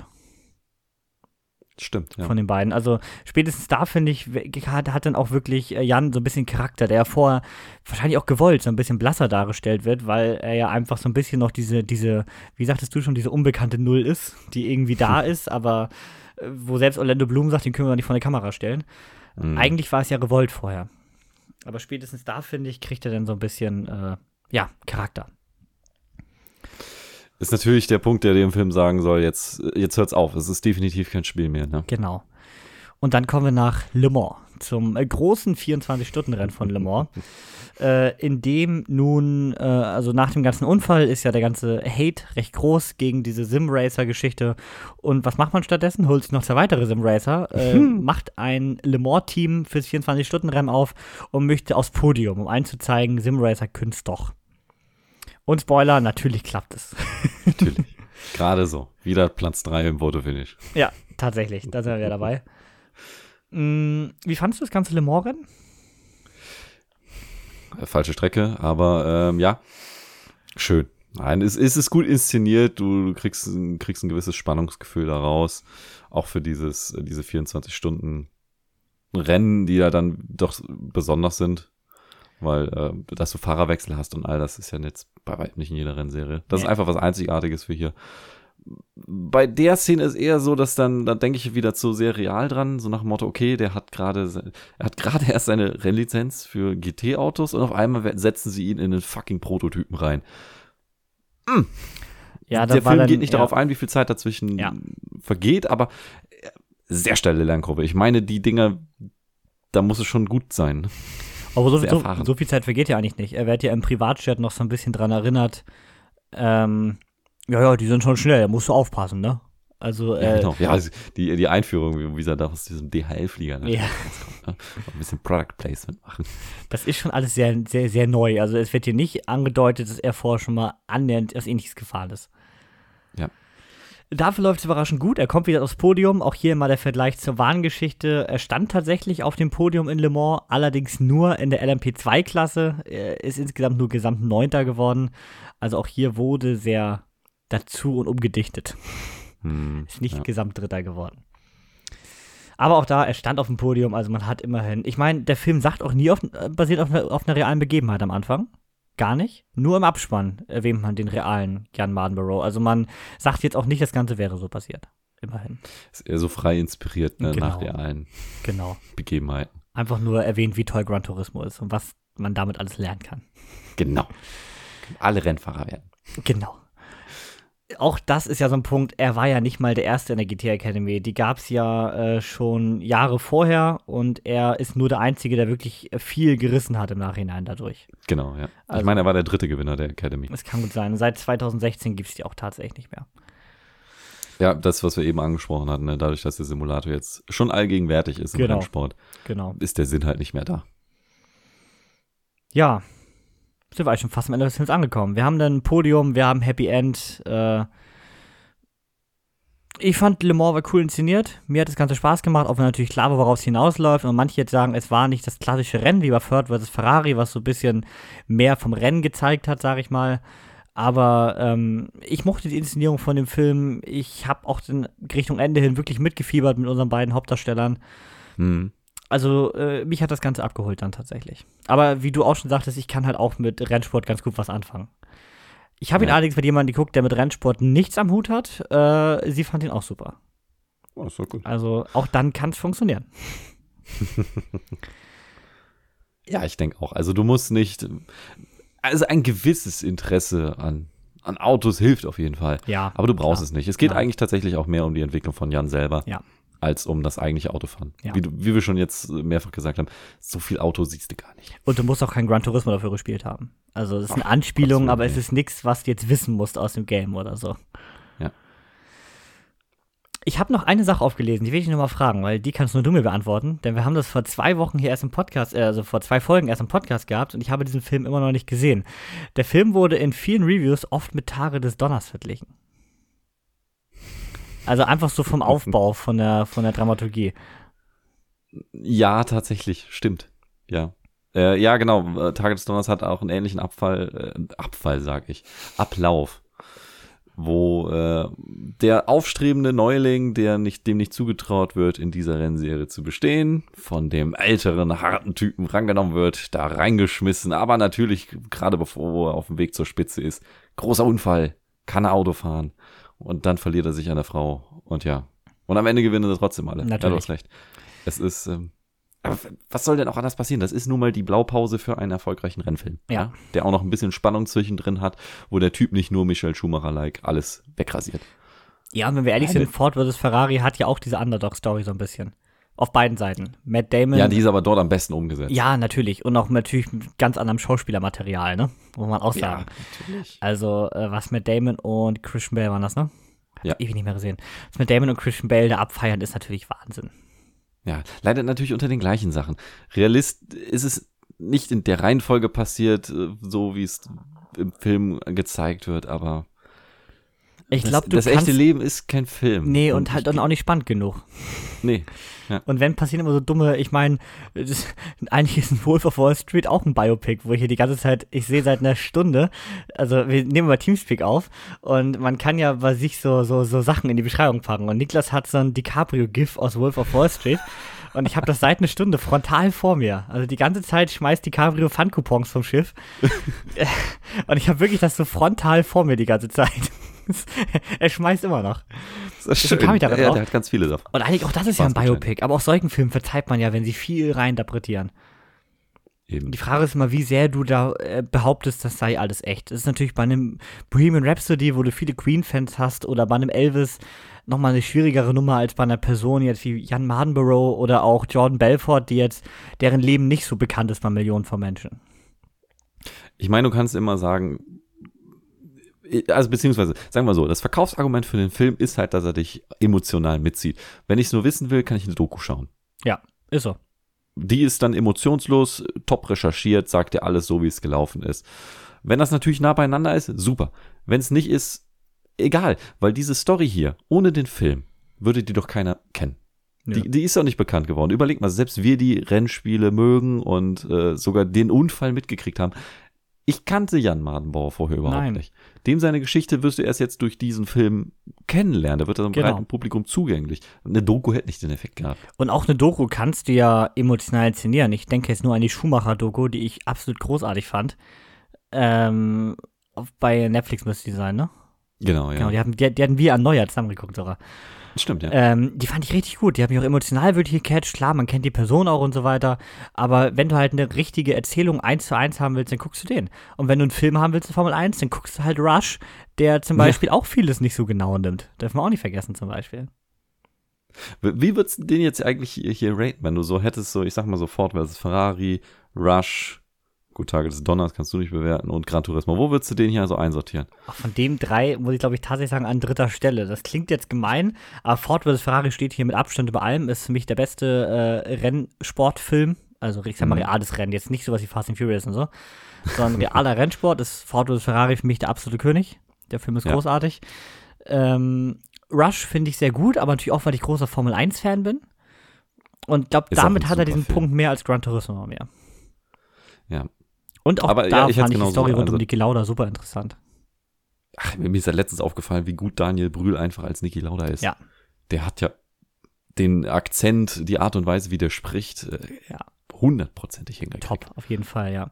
Was ich tatsächlich noch nicht gesehen habe, ist äh, der Senna-Film. Den wollte ich auch unbedingt nochmal gucken.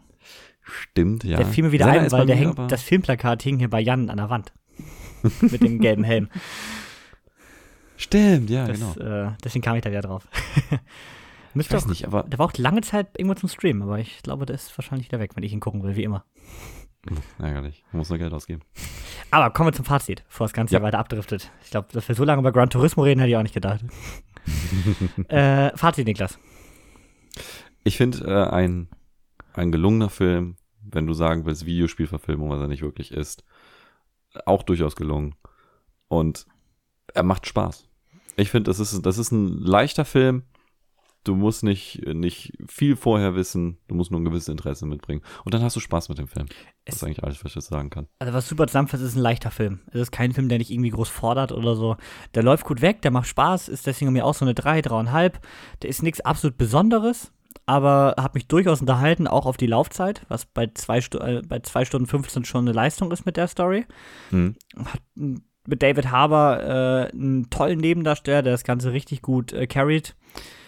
Von Neil Blomkamp merkt man halt, es ist eine Auftragsarbeit, ne? Das, den hat er angenommen, da wird, hat er das Drehbuch nicht geschrieben und dem wird er, es ist, ist ein Auftragsfilm, das ist wie so ein Guy Ritchie mit seinem Aladdin. Das ist einfach ein Film, mhm. den drehst du, weil du dafür Geld kriegst. Das, ist kein, das, das wird kein Herzensprojekt gewesen sein, gehe ich mal von aus.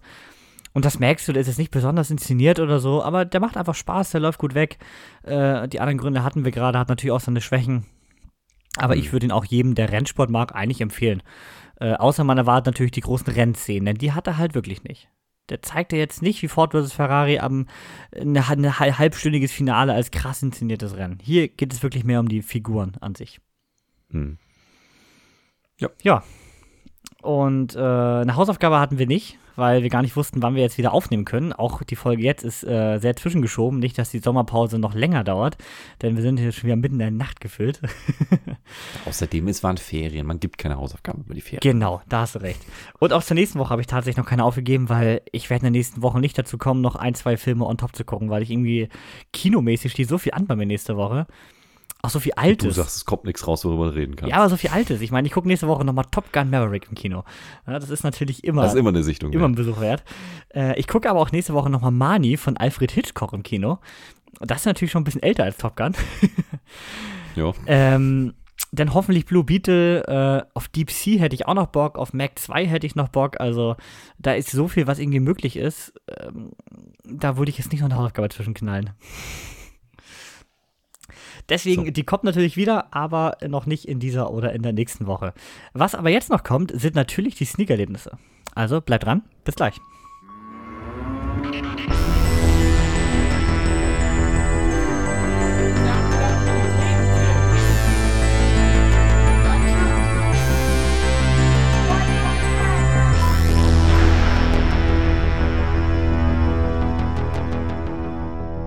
So, da sind wir auch wieder zurück hier zu den Sneakerlebnissen. Und wir hatten natürlich die letzten Wochen so einige, wollen jetzt aber hier auch, äh, wie gesagt, es ist schon spät am Abend und die Folge ist wirklich hier Late Night zwischengeschoben, nur auf unsere letzten beiden Sneaks eingehen. Also, äh, ich glaube, wir hatten aber auch in der Woche davor beide Talk to Me. Also, so viele andere mhm. Filme haben wir gar nicht. Und die Woche davor warst du auch nicht in der Sneak, ne? Doch, aber dann lief Gran Turismo. Ah, stimmt. Ja, guck mal. Also, hast du da nur, äh, haben, haben, haben wir eigentlich nur Talk to Me neu dann? Ja. Genau. Ah, okay. Der können wir nochmal später drüber schnacken. Äh, du hast diese Woche aber Hypnotic gesneakt mhm. äh, mit Ben Affleck. Da hatte ich äh, richtig, richtig Bock drauf und habe am Mittwoch auf den gehofft. Die Kritiken gehen ja äh, steil bergab. Also, also mhm. steil ist ja noch ein netter Begriff. Ich fand schon seit Monaten den Tra- die Trailer richtig geil. So ein richtig cooler Thriller. Hatte so David Fincher-Vibes so ein bisschen. Ähm, richtig cool. Aber dann so guckst bei Letterboxd rein, zwei Komma zwei und denkst dir, hui. Der muss ja schon eine richtige Scheißstory haben, um so abzukacken. Ich meine, der Film ist von Robert Rodriguez mit Ben mhm. Affleck in der Hauptrolle. Sollte man eigentlich meinen, kann gar nicht so viel schief gehen, oder? Ja, Frage ist eher, was macht er gut und was nicht. Ähm, ich erzähle euch grob zur Handlung was, wobei das schwierig ist. Gehe ich dann später drauf ein, ohne Kevin zu spoilern. Es geht um den Detective Danny Rook. Der hat den Verlust seiner Tochter zu verarbeiten, ist ja in Therapie für. Und äh, ja, die wurde vor einigen Jahren entführt und gab halt seitdem keine Lebenszeichen mehr. Belastende Situation, ich denke, da sind sich alle einig. Das Leben steht aber nicht still und so stürzt er sich stattdessen in die Arbeit rein. Sein Partner zum Beispiel hat gerade einen anonymen Tipp erhalten, dass ein Bankschließfach ausgeraubt werden soll. Ist so eine ganze Serie am Laufen, da sind sie natürlich hinterher. Als sie dann vor Ort sind, trauen sie ihren eigenen Augen kaum, denn ein mysteriöser Mann redet scheinbar wahllos mit Passanten oder den Wachen.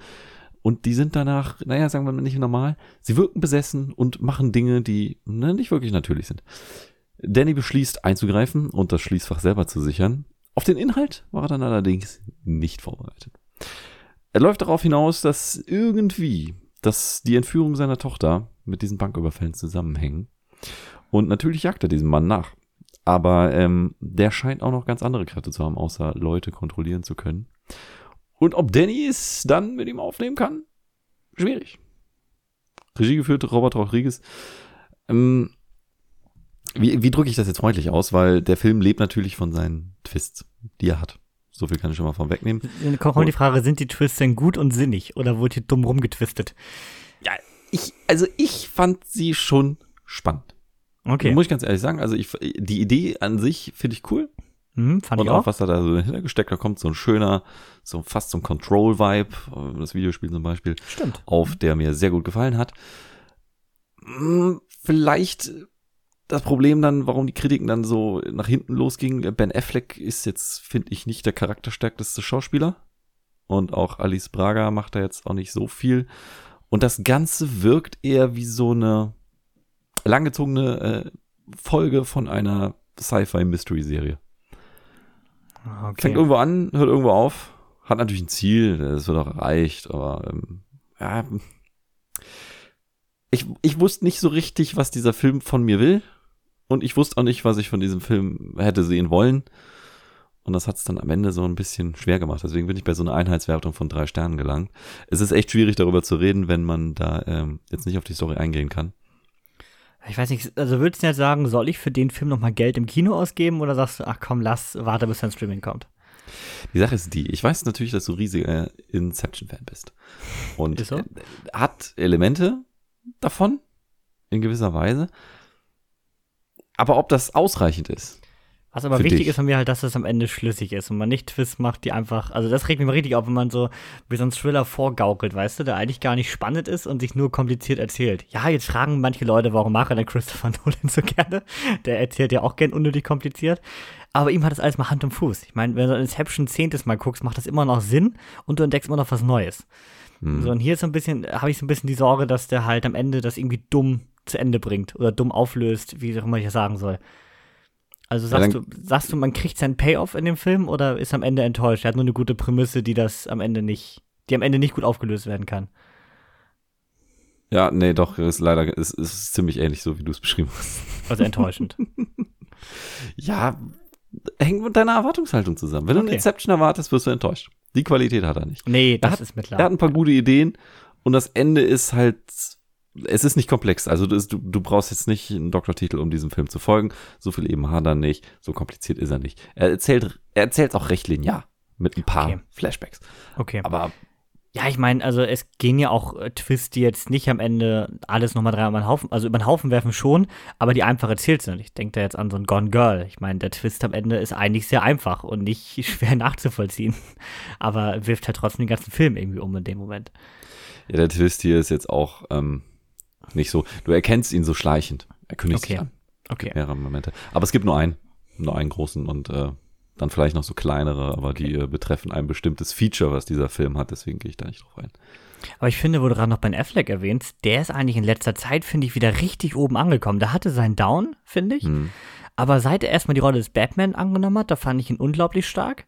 Und auch zuletzt Filme wie The Last Duel oder jetzt auch zuletzt Air, da fand ich ihn wieder richtig gut. Deswegen hatte ich eigentlich so gerade die Hoffnung, oh, Ben Affleck wieder, der ist für mich aktuell so ein Schauspieler, wo ich immer denke, den kannst du immer gucken. Der Charakter muss halt passen. Hier ist es ein ziemlicher null acht fünfzehn persönlich, eine ziemliche null acht fünfzehn Persönlichkeit, finde ich, die jetzt nicht besonders spannend ist. Es ist halt der, der gebrochene Vater, äh, Frau auseinandergelebt, Tochter verloren, äh, ja. Okay. Ich, ich, da, da kannst du auch nicht viel rausholen. Am Ende wird es ein bisschen besser, aber auch nicht so viel. Ich hoffe mal, auf mal also ich, vielleicht sollte ich nicht mal mit, mit meinen Gone Girl Vibes da rangehen, weil des, den Kick-Qualität wird er wahrscheinlich auch niemals haben. Klar. Ja. Okay. Also sagst du, kann man gucken, tatsächlich. Ja. Ich finde schon. Kann ich man gucken, schon. Muss man nicht. Fassen wir genau. das zusammen. Ja. Muss nicht wegschalten, wenn er kommt. Okay, alles klar. Ja, Sneak wird das ja nichts mehr. Läuft ja jetzt seit Donnerstag mal nicht, ne? Oder? Ja, ich glaube schon. Ja, war wieder ein Tag, bevor er dann offiziell ja. rauskam bei uns. Ja. Unser Film kommt erst im September. Oh, wei. Niklas, dann sitzt man da und denkt sich so, ach, Hypnotic wäre cool. Oder hier, äh, wie heißt der, die letzte Fahrt der Dementor oder wie der heißt, der hier mit Dracula auf dem Schiff da, weißt du? Mhm. Trailer muss, muss wohl bestimmt auch schon gelaufen sein, öfter mal. Sag mir nichts, nö, null. Äh, startet nächste Woche, meine ich, äh, Schiff, Schiffstour, so ein bisschen viktorianisches Setting und irgend, irgendwas zerlegt die ganze Crew nach und nach, so Alien-Style, äh, Dracula soll es dann sein. Okay. Auf jeden Fall, da, also irgendwie hatte viele coole Ideen und was bekommen wir? Es kommt ein französisches Kanal Plus Intro und denkt sich schon so, oh nee. Weil wir im Foyer hingen schon so ein Plakat von die einfachen Dinge. Und der äh, ist es dann natürlich auch geworden. Surprise. Und ich gleich, kann ich euch mal erzählen, worum es geht. In die einfachen Dinge geht es um Vincent. Vincent ist Chef einer erfolgreichen Unternehmensgruppe. Als er allerdings mit seinem Auto in den Bergen unterwegs ist, verlässt ihn das große Glück, denn er bleibt liegen und hat keine Möglichkeit, irgendwie Hilfe zu rufen, weil kein Netz, kein Akku, was auch immer da die Probleme waren. Das weiß ich gar nicht mehr so genau. Zum Glück kommt in diesem Moment auf seinem Moped der Pierre vorbeigedüst und äh, der Pierre lebt hier in diesen recht abgeschiedenen Bergen und gewährt Vin- Vincent Unterschlupf für die Nacht. Die beiden merken schnell, dass sie überhaupt nicht auf einer Wellenlänge sind. Äh, eines ist halt der gestresste Unternehmer und der andere ist der entspannte Einsiedler. Aber wie das so kommen muss, ihr kennt es, in leichten französischen Filmen, Vincent hinterfragt nach und nach sein stressiges Leben, äh, wo er eigentlich von Termin zu Termin jettet, weil hier ist ja auch ganz schön und auch hinter, Pierre Fas- hinter Pierres Fassade gibt es mehr, als man zu Beginn erwartet, und natürlich finden die beiden mehr oder weniger im Laufe des Films ein bisschen zueinander. Ähm, Regie geführt hat hier Eric Besnard. Der hat äh, Delicieux unter anderem gemacht. Hier à la carte, Liebe geht durch den Magen im Deutschen. Habt ihr auch gesneakt, Niklas? Und wir haben hier auch denselben Hauptdarsteller, denn Pierre wird von Gregory Gadebois gesprochen, äh, gespielt. Und das ist hier auch der Chefkoch aus Delicieux.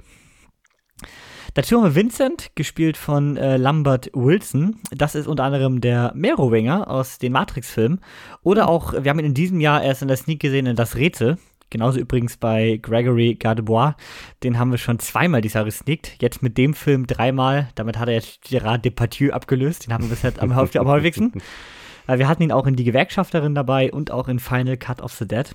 Also, ähm, alles so typische äh, französische Darsteller. Und ich habe mir aber das Gefühl, in Frankreich ist es noch schlimmer als in Deutschland. Mit den immer gleichen Darstellern im Film. Also bei uns habe ich auch immer schon das Gefühl, dass das immer so ein Pool von zehn Leuten ist, der immer bei diesen typischen Komödien gewählt wird. Aber bei den Franzosen wirkt das irgendwie noch schlimmer. Und auch genau das ist der Film. Der ist so typisch französisch. Das ist der Inbegriff eines französischen Buddy-Films mit Message und leichter Komödie. Es ist immer das Gleiche und ich kann es einfach nicht mehr sehen. Ja, jetzt mögt ihr vielleicht sagen, bei Gran Turismo fand es das nicht so schlimm. Ja, aber ich habe auch ein Problem mit diesem französischen Humor, da holt mich nicht ab, denn hier haben wir wieder Vincent als unglaublich nervigen Charakter, der die ganze Zeit dieselbe Scheiße macht und du irgendwann denkst, merk's doch mal. Das können Franzosen immer so richtig totnudeln in Filmen. So eine Charaktereigenschaft, die nervt. Die wird mhm. richtig aufgeblasen. Und er ist halt einfach dieser polternde Typ, der sich zu oft im Wort vergreift und einfach anstrengend wird, und das ging mir unglaublich auf den Keks. Der hat natürlich auch seine Entwicklung, das ist klar. Pluspunkt, ich habe dem Ganzen zwei Sterne gegeben am Ende. Er hat eine schöne Landschaft in den Bergen. Der sieht wirklich gut aus. Der ist gut gefilmt, auch tolle Einstellungen und so weiter, stellenweise. Ähm, und er hat wieder so einen kleinen Fokus auf Essen. Denn äh, Pierre, der kocht ja auch sehr gerne. Und da hat man wieder, ich meine, das konnte à la carte auch. Essen wurde wieder richtig gut dargestellt. Ich hatte wieder Hunger wie sonst was. Fand ich aber dann im direkten Vergleich à la carte ein bisschen besser. Denn da haben wir, fand ich, von der Story fast ein bisschen mehr gegeben. Und da war auch das Essen mehr im Fokus. Und das konnte der Film einfach. Mhm. Ähm, aber auch zwei Sterne, wie bei à la carte damals tatsächlich auch. Und ja, ja, ja, mehr kann ich zu diesem Film nicht sagen. Es ist ein typischer französischer Film. Entweder ihr mögt sie alle oder ihr hasst sie alle. Ich, ich will das mal umgedreht haben. Ich will diese Konstellation haben, Unternehmer trifft auf Einsiedler und der Einsiedler hat danach gar keinen Bock mehr auf sein Einsiedlerleben. Der, der will, der will Business machen, Alter. Im Endeffekt Wolf of Wall Street äh, in Frankreich. Das würde ich mir angucken. Aber meist will der Unternehmer ja eher Beach machen. Das ist ja meist auch so. Gegen, aber gegen Beach ist ja auch nichts auszusetzen. Obwohl, man muss sagen, äh, ohne hier zu spoilern, zum Ende hin ist es immerhin nicht das Klischee, also nicht komplett das Klischee-Ende, was du jetzt erwarten würdest. Mhm. Nur zum Teil. Ja, also ich will es jetzt nicht vorwegnehmen, weil du ihn ja bestimmt auch noch sneakst. Äh, das startet nämlich erst, das ist noch ewig hin, ich kann da gerade direkt mal live gucken, am einundzwanzigsten September. Okay. Aber ja, also die Sneak-Chancen sind noch hoch, äh, aber ich finde, er ist einfach nichts Besonderes. Ich kann mit dieser Art von Film halt nicht nichts mehr anfangen. Ich habe zu viel davon gesehen. Er hat mich jetzt nicht persönlich beleidigt. Er hatte nicht diese typisch französischen Gags, die mich richtig, mich richtig nerven, wie bei diesem Griechenland-Film. Äh, Griechenland oder der laufende Huhn vor ein paar Wochen, wo ich einen halben Stern verteilt habe. Er hatte schon seine Momente und auch äh, ein paar tolle Dialoge, die dann doch zum Nachdenken anregen. Aber in der Breite ist er halt so langweilig gewesen. Und das bei fünfundneunzig Minuten zu erzählen, ist schon, ist schon eine Leistung. Hm. Ja, da freue ich mich ja drauf. Der kommt hundert Pro bei uns. Das ist aber der richtig kommt bei so euch ja eigentlich im ersten in der letzten Woche davor. Exakt, ne? Genau. Kurz bevor der rauskommt. Und du eigentlich einen guten Film erwartest. Dann kommt sowas. Allein wenn du eigentlich einen guten Film erwartest. Ja, oder sagen wir mal, ein Du, sind wir doch mal ehrlich, du gehst in eine Sneak rein, ja, neuer Film, wenn nichts kommt, aber eigentlich willst du den neuesten geilen Scheiß vorher sehen. Also du hast am besten immer schon so, selbst wenn es ein realistischer Film ist, wie jetzt bei uns Hypnotic, der ja wirklich gesneakt wurde, es gibt ja, ja immer diese schöne Sneak-Prognose, äh, hast du wenigstens so einen, auf den du hinfieberst. Und das war bei ja, uns diese genau. Woche Hypnotic oder der Film zur äh, Demeter, aber du kriegst halt leider dann doch recht oft diese Art von Film. Die letzte Fahrt der Demeter startet übrigens am siebzehnten August, also tatsächlich nächste Woche. Können wir noch einen Film, den ich im Kino sehen will. Also nächste Woche sind viele, viele kleine. Hm. Hm. Schauen wir mal. Genau. Wäre denn ja vielleicht einer für die Sneak am nächsten, äh, nächsten Woche bei uns beiden? Ich bin gespannt. Bin gespannt. Was jetzt, äh, worauf wir auch gespannt sind, nach Wochen der Abstinenz, ist äh, das Ende unserer Folge, und zwar das Box Office. Und oh. wir hatten ja zuletzt, in der letzten Podcast-Folge, über Barbenheimer gesprochen. Und bei den beiden bin ich jetzt besonders gespannt. Ja, kann es auch sein. Wobei, schon ein bisschen wie erwartet. Aber okay. egal. Ich will, ich will euch nochmal in Erinnerung rufen. Wir hatten da so, so Filme, und da wir jetzt ja zwei oder sogar drei Wochen nicht drüber gesprochen haben, wollte ich euch einfach nur informieren. Wo stehen die denn? Haben die was gerissen? Haben sie nicht gemacht? Was da passiert? Der erste Film, Elemental. Ich weiß, wir haben am Anfang gesagt, ziemlicher Flop, ne? Und ich würde sagen, zum Ende hin kann man auch sagen, ja, stimmt. War ein ziemlicher Flop.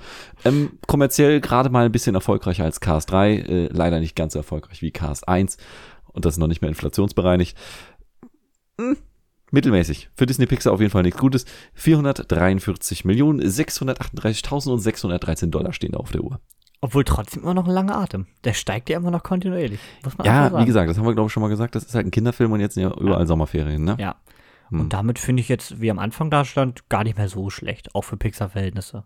Ja, also ein Film, der kein Franchise dahinter ja. hat oder so. Ja. Ist auch nicht die besonderste Idee, die man mega vermarkten könnte. Ja, aber schöne Optik, ne? Und lustige Ja, Gags. Das stimmt. Ja, der, also, der war okay. Ja. So, was nicht so okay ist, so wird das jedenfalls die Finanzabteilung bei Indiana Jones gesehen haben. Indiana Jones und das Rad des Schicksals, dreihundert Millionen Dollar teuer. Und äh, ja, sagen wir mal so, gerade mal siebzig Millionen mehr eingespielt. dreihundertsiebzig Millionen, siebte Spielwoche. Das mit X, das war wohl nix. Den Und überleg Film, mal, was äh, ja. der Film an Marketing rausgerotzt hat. Das war unglaublich, wie oft, wie lang die Trailer schon liefen, wo du also sie ich, überall gesehen hast. Ich würde sagen, unter siebenhundert Millionen ist alles Verlust. Das heißt, du bist hier bei hunderten Millionen Verlust bei dem Ding. Exakt, ja. Und er ist halt immer noch nicht am letzten Kreuzzug vorbei.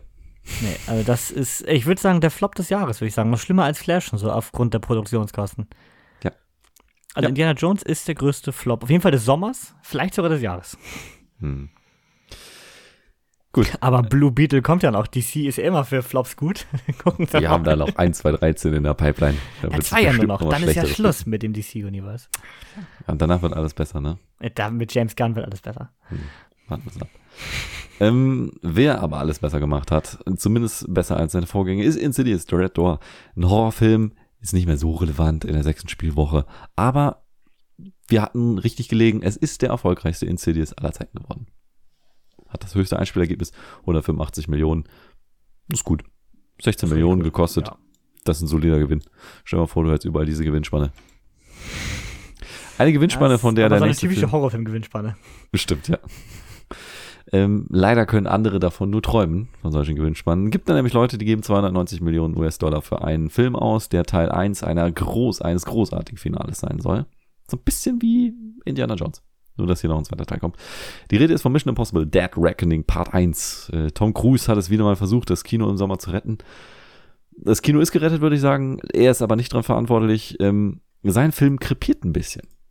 Leider, Fünfte ja. Spielwoche, fünfhundertzweiundzwanzig Millionen eingespielt. Ist nicht wenig, aber ist auch nicht viel. Und bei den Kosten längst nicht so viel, wie das Studio wahrscheinlich erwartet hat.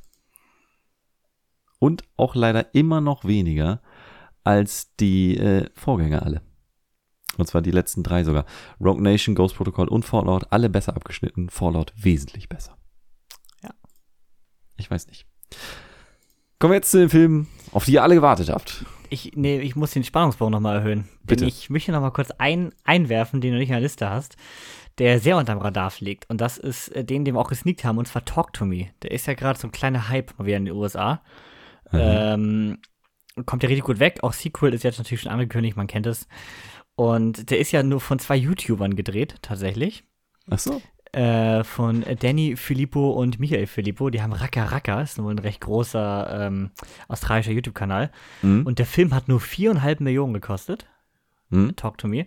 Und steht jetzt schon, ähm, der ist ja äh, vor zwei Wochen gestartet, steht jetzt schon worldwide bei sechsunddreißig Millionen. Muss man auch sagen, ist schon ein kleiner Überraschungserfolg. Bei dem Mini-Budget ist das schon echt gut. Und das Wichtige ist da auch noch, einunddreißig Millionen von den sechsunddreißig Millionen Domestic. Das ist richtig stark, weil da bleibt die dicke Kohle hängen. Mhm. Das wollte ich nochmal kurz einwerfen, weil ich das gestern gelesen habe, dass der gerade so ein bisschen äh, bei, in den U S A abgeht. ähm, fand ich interessant, auch gerade, dass er so günstig war mit viereinhalb Millionen, weil dafür sah der doch überraschend gut aus, ne? Technisch war der in Ordnung. Ja. Ja, wollte ich nur nochmal einwerfen, weil das fand ich äh, noch recht interessant. Hm. Jetzt aber. So, Barbie. Habe ich übrigens neue Produktionskosten zugehört, ne? Der war gar nicht hundertvierzig Millionen teuer. Der hat nur hundert Millionen gekostet. Macht okay. Das ja noch besser. Das ist so. Aber das auch mit besser. hundertvierzig äh, wäre das, äh, die vierzig Millionen tun es ja auch nicht mehr. Nee, das ist wirklich Spielgeld in dem äh, wortwörtlich. ähm, apropos Spielgeld. Ähm, so, ich spanne auch schon ein bisschen auf die Folter. Ich habe mal verglichen. So, es gibt einen Film, der Barbie Konkurrenz macht oder beziehungsweise Konkurrenz gemacht hat. Ähm, Super Mario Bros. Ich dachte, das wird der erfolgreichste Film des Jahres sein und bleiben.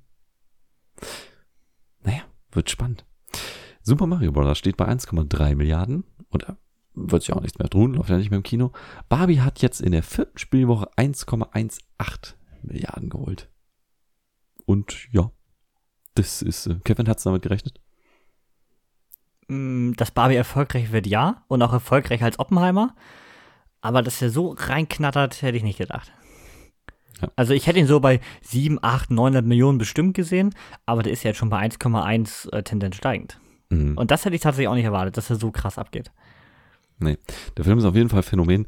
Ähm, wenn man es direkt mit Super Mario Bros. Vergleicht, besseres Startwochenende gehabt, auf jeden Fall im Heimatmarkt. Ähm, noch nicht ganz so viel eingenommen, aber äh, Super Mario Bros. War ja auch im Ausland ein bisschen erfolgreicher. Ähm, Barbie hier noch ein bisschen hinterher, aber ich glaube, die Amerikaner alleine werden das schon so weit pushen. Also in den nächsten zwei Wochen erwarte ich schon, dass der an Super Mario Bros. Vorbeizieht. Und dann wird es der bis dato erfolgreichste Film des Jahres zwanzig dreiundzwanzig sein. Da kommt auch nichts mehr, was es toppt. Ich glaube auch nicht. Also Dune zwei ist der einzig große Film dieses Jahr und da hat Teil eins nicht mal diese Summe geholt. Also, nee. Aquaman sehe ich da auch nicht in der Position. Hm. Wenn er dieses Jahr noch kommt, Craven the Hunter ist wegverschoben. Ja. Also, ich glaube, das wird an den beiden ausgemacht. Ja, ich glaube auch. Ähm, ich weiß jetzt nicht, ob es negativ für unseren nächsten Film ist. Oppenheimer, auch übrigens nur hundert Millionen gekostet. Naja, zumindest ist das, was sie sich da schön gerechnet haben. Ähm, vierte Spielwoche ebenfalls, sechshundertneunundvierzig Millionen. Auch mega Erfolg für die Art von Film. Ist mega Erfolg. Ist halt ja. so, das ist fast genau die Hälfte von dem, was Barbie einspielt. Das ist äh, faszinierend. Obwohl, genau das so, hätte ich sogar erwartet tatsächlich. Dass er knapp die Hälfte holt, so vom Gefühl her. Es ist halt so linear gewachsen. Es ist ja wirklich ja. immer so, Darby hat einfach immer das Ergebnis von Oppenheimer ein bisschen fast verdoppelt. Ja. Seit Beginn schon. Das geht, ist einfach geht ja auch genau halb so lang. Das heißt, Barbie kann es in derselben Zeit zweimal zeigen. Ich verstehe, so läuft der Hase. Ist tatsächlich eine, eine Sache hier zum Beispiel, ähm, in wie vielen äh, Kinos das gezeigt wurde zum Eröffnungswochenende in den U S A. Barbie zum Beispiel lief da in viertausendzweihundertvierunddreißig, äh, dreiundvierzig Kinos. Oppenheimer nur in dreitausendsechshundert. Mhm. Das ist schon ein gewisser Unterschied. Ist natürlich mit IMAX schwieriger dran zu kommen. Klar. Und äh, Kinos, die wenige Säle haben, werden dann wahrscheinlich eher Barbie genommen haben als Oppenheimer. Ja. Aber ja, spannend, wir bleiben dran. Ich würde es dem Film trotzdem wünschen, wenn er noch so achthundert Millionen knackt. Wäre schön zu sehen. Ja, obwohl auch so finde ich super, dass es ein Erfolg ist. Nachdem Tenet das ja ein bisschen schwerer hatte an den Kinokassen. Hm. Ähm, auch weil Tenet meines Wissens auch deutlich teurer war, wenn ich im Kopf habe. Aber Tenet hatte nur so dreihundertfünfzig Millionen oder so eingespielt. Ähm, da ist das natürlich schon schön für Nolan, weil zwei Flops nacheinander und du bist auch ganz schnell mal äh, wieder vom Budget, was das Studio dir genehmigt, auf einem anderen Level. Ich glaube, Tenet hat aber auch einfach das Problem, dieser Release-Zeitraum, sag ich mal, Corona. Der erste große Blockbuster ja. nach Corona ja. und während Corona ja eigentlich noch. Aber Tenet hat über zweihundert Millionen gekostet, gerade mal geguckt. Krass. Das ist natürlich dann echt ärgerlich. Ja, ja du hast den nächsten Film, Niklas. Genau. Der ist, ähm, ihr dachtet, Elemental ist scheiße für Disney? Falsch. Die Geisterwelle. Das äh, schon wieder geremakte. Basiert ja auf einem Ride im Disney World. Hat ähm, Disney eigentlich ja eine ganz gute Quote mit. Ich meine, Pirates of the Caribbean lief sehr gut. Ist ein sehr erfolgreiches Franchise gewesen. Jungle Cruise, ich sag mal immerhin Achtungserfolg. Ne? Auf jeden Fall auch erfolgreicher als dieser Film. Das Ding hat hundertsiebenundfünfzig Millionen U S-Dollar gekostet und hat jetzt in der dritten Spielwoche gerade mal siebenundfünfzig Millionen weltweit eingespielt. Der Rohrkrepierer. Und das trotz einer interessanten Besetzung, ne? Der läuft bei uns hier vor Ort in beiden Kinos gar nicht. Ich wusste bis eben gerade nicht, dass das ein Kino-Release ist. Ich war mir hundert Prozent sicher, ich kannte den Trailer, das ist ein Disney-Plus-Release. Mhm. Also das spricht auch schon wieder nicht fürs Marketing, wie bei Elemental auch. Der Film läuft völlig unterm Radar. Ich meine, wenn ich als Mensch, der hier einen Film-Podcast hat und fünfmal die Woche ins Kino geht, nicht weiß, dass die Geistervilla schon im Kino läuft, dann läuft doch irgendwas falsch, oder? Ja, vielleicht, so. vielleicht informiere ich mich falsch, das könnte man jetzt anführen, aber also das kann doch irgendwie nicht sein. Gut, der kommt auch ratingmäßig jetzt nicht gut weg, das hatte ich ja schon gesehen, aber ich dachte eigentlich, ja, der läuft bei uns noch nicht und kommt bald zu Disney Plus. Nicht ganz so. Verrückt. Ich ja. muss mich korrigieren, das sind fünfundsiebzig Millionen. Das ist ein bisschen besser, aber nicht viel besser. Ja, aber trotzdem, also. Hm. Genau. Gerade bei Dann den kommt, Kosten. Genau. Ähm, Erfolgsgeschichte. Mac zwei. Haie, Statham, Action. Unlogisch. Könnte von Asylum sein, ist aber teurer. hundertneunundzwanzig Millionen hat das Ding gekostet. Und jetzt in der zweiten Spielwoche schon überraschenderweise zweihundertsechsundfünfzig Millionen eingespielt. Damit habe ich nicht gerechnet. Das ist gut, Scheint oder? Scheint der Film ja doch ein Highlight zu sein. Den konntest du ja nicht verkneifen. Also jetzt Stunde fünfzig drauf gewartet, ne? Ja. Man weiß ja nicht, ob wir noch eine Mac-Folge kriegen, da muss man lieber jetzt schon, jetzt schon raushauen. Muss man jetzt die Dinger, die Bomben platzen lassen. Ähm, ja. Beobachten wir. Mal gucken, wie es weitergeht. Ich, ich finde äh, es besser. Ist noch nicht ganz so erfolgreich wie der erste. Der erste hat einen etwas erfolgreicheren Start gehabt. Aber ähm, trotzdem gut für den zweiten Teil. Äh, ja, genau. Und er muss auch gar nicht so viel holen. Der erste Teil hat fünfhundertsiebenundzwanzig Millionen eingespielt. Ich sag mal, wenn der hier in dem Tempo weiter wächst, oh, könnte er kriegen. Vielleicht schafft das. Dann, Kevin, du hast äh, jetzt einen Film gesehen, von dem ich mich irgendwie fernhalten möchte, obwohl du mir jetzt Gründe nennst, warum ich das nicht tun sollte. Ja. Teenage Mutant Ninja Turtles, Mutant Mayhem. Was hat denn eingespielt, Niklas? Dafür, wie er aussieht. siebzig Millionen hat er gekostet. Zweite Spielwoche, vierundneunzig Millionen eingenommen. Kevin, gerechtfertigt? Ja, wir sprechen vielleicht mal über den. Ich finde, der sieht richtig geil aus. Mhm. Der hat mich sehr, also es ist, eigentlich ist es Into the Turtleverse. Der sieht richtig gut aus, der hat einen richtig tollen gezeichneten Stil und ich habe es zu Niklas auf Vordaufnahme schon gesagt, ich bin überhaupt kein Turtles-Fan. Ich mochte weder als Kind die Animationsserien, äh, ich fand die beiden Filme von Michael Bay schrecklich. Ich kann mit diesen Turtles auch von der, von der Art her nichts anfangen. So. Mhm. Jetzt bin ich in den Film so zufällig reingerutscht. Also ich wollte ihn gar nicht unbedingt sehen, aber hatte Urlaub und bin dann mitgekommen. Ähm, ich fand ihn richtig, richtig gut. Also ich habe auch in unserer Insta-Story am Podcast äh, Überraschung des Jahres geschrieben, äh, weil ich hätte das nie erwartet. Ich habe da echt, äh, ich so ein bisschen wie Spider-Man Into the Spider-Verse damals. Kaum so völlig aus dem Nichts. Und gerade auch Turtles, die ich im Gegensatz zu Spider-Man noch einfach nicht mag, hol mich hier komplett ab. Die Story ist toll, die Optik ist toll, man hat tolle Sprecher gefunden für die Turtles. Ähm, super, also ich bin ein großer Fan. Also kann ich jedem nur weiterempfehlen. Können wir auch dann gern, wenn jemand alles nochmal gesehen hat, hier im Podcast nochmal drüber sprechen. Ich weiß nicht. Also ich finde die Viecher schon derbe hässlich in den Trailern. Habe ich schon keine Lust drauf. Der hat wirklich wieder so einen ganz tollen, richtigen Comic gezeichnet, also gezeichneten Comic-Stil. Auch so ein bisschen bunt überzeichnet wie Spider-Man. Also wenn du den Stil von Miles Morales magst, dann magst du eigentlich auch den. Ich würde behaupten, das sind unterschiedliche. Der von Miles Morales. Es sind doch unterschiedliche, auf jeden Fall. Ja. Und der hier ist ein dreckiger und den mag ich nicht. Der hier ist halt wirklich, wie, sieht aus wie handgezeichnet, der ganze Film. Der sieht wirklich aus, als hätte er gerne mit einem Stift gesessen. Ich, ich höre auf, weil ich, ich, ich lasse uns hier negative Sachen, die völlig haltlos sind. Lass der mich. Trailer ist aber auch nicht gut. Also ich hatte ja auch keine Lust auf den, wie gesagt. Ich habe auch hier gesagt, guck den ruhig, wenn ich in Wacken bin. Ich muss den nicht sehen. Turtles finde ich eh doof. Trailer sieht nicht gut aus. Deswegen hat er mich wahrscheinlich auch weggeblasen am Ende.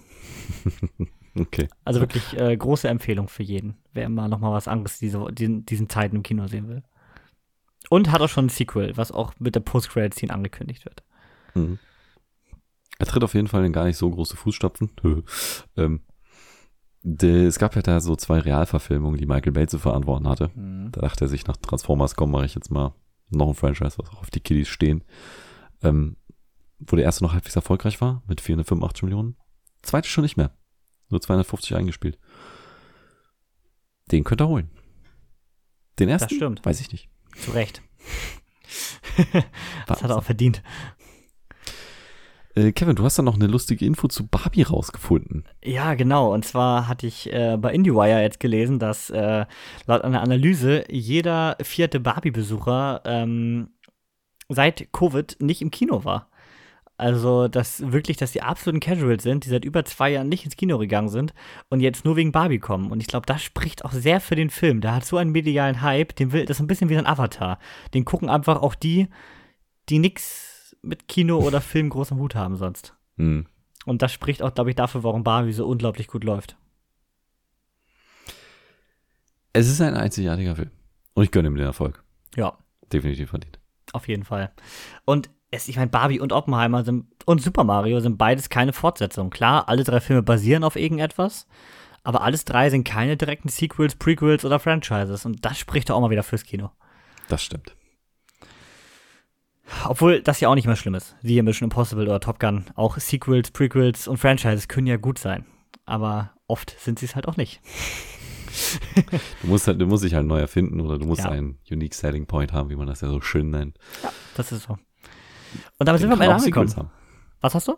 Den können auch Sequels haben. So. Den können auch Sequels haben, wenn man halt, dann wie gesagt, sich wirklich was Neues überlegt und nicht äh, Shazam zwei ist mein Paradebeispiel dieses Jahr macht, der einfach nichts Neues zum ersten Teil erzählen will und dann mhm. funktioniert das halt auch einfach nicht. Nee. More of the same ist gut, aber nicht immer. Und damit sind wir am Ende angekommen. Ähm, nächste Folge dann bestimmt irgendwann nächste Woche, um was es genau geht, müssen wir mal schauen, weil wie gesagt, es kommt viel Kleines raus, es fehlt dieser eine große Film bis dahin, äh, wir schauen mal, wir kriegen bestimmt eine nette Folge zusammen, also bleibt auf jeden Fall dran, folgt hier bei Spotify oder wo ihr sonst Podcasts hört, verteilt fünf Sterne Ratings, folgt bei Instagram, ihr wisst, wie es läuft und äh, damit danke Niklas hier zur späten, zur späten Stunde. Ja, ich danke dir, Kevin. Mal gerne und bis zum nächsten Mal. Haut rein. Ciao. Ciao, ciao.